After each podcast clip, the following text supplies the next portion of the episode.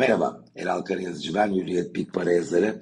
Yurt dışında Haziran ayının son haftası ılımlı pozitif bir tonla perde araladı. Fakat biz yurt içinde BDDK kararlarının etkisiyle e, piyasaların işlem görmeye başladığını görüyoruz. Dolar TL geçen haftayı 17.30 civarında noktalamıştı. Biz bu kaydı alırken yaklaşık kur 16-15 civarında. E, biz ne yapar? Şimdi görece daha düşük oranla da olsa e, ben Borsa İstanbul'un da dolar TL'nin rotasında yön bulmasının e, muhtemel olduğunu düşünüyorum. O yüzden de borsada neler yaşayabiliriz? Buna senaryo oluşturmak için önce dolar Türk lirası hakkında bir tahmin üretmemiz gerekiyor.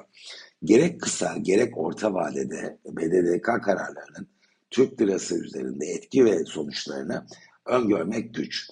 Fakat yatırımcıların hafıza kayıtlarında yer tutan o Aralık 2021 travması diyebileceğimiz 18.30, 10.30 gibi bir düşüşün yinelenmesini beklemediğimi söyleyebilirim.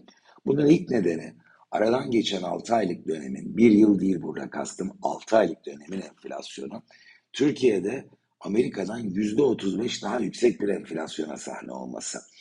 E, dolar TL'de o Aralık 2021'in en düşüğü olan 10.30'un bugünkü reel bazı enflasyon farkından dolayı yaklaşık 14 liraya denk geliyor.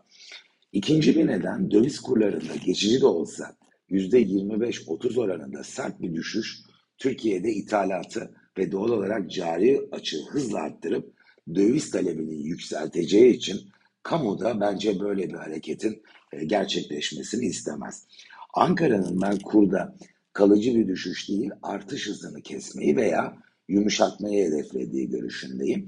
Üçüncü bir etken de o günden bugüne değişen rezerv bu da zaten döviz kurlarında kalıcı keskin bir e, düşüşün hem Türkiye adına güç olduğunu hem de gerçekleşmesinin kolay olmadığını bana düşündürüyor. Bu nedenlerle gerek biz gerek Türk lirası üzerinde ben karar setinin kısa vadede limitli ve geçici etkiler göstereceğini düşünüyorum. Bizim şu anda kaydı alırken gördüğümüz günün başlangıç kuru olan 16-15 civarı bir dengelenmenin adresi olabilir.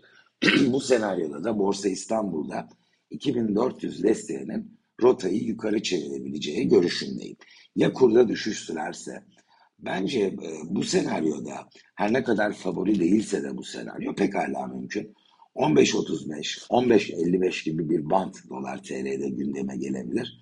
E, bunun Borsa İstanbul'da da en noktası 2250, 2300 bandı olabilecek şekilde çok çekici bir alım fırsatına e, ben neden olacağını tahmin ediyorum.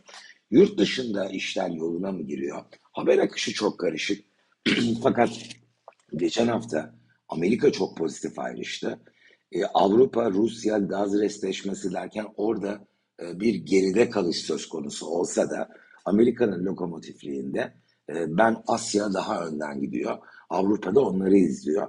E, yurt dışında net bir dengelenme olduğunu ve e, rotanın yukarıya dönme ihtimalinin yükseldiğini düşünüyorum.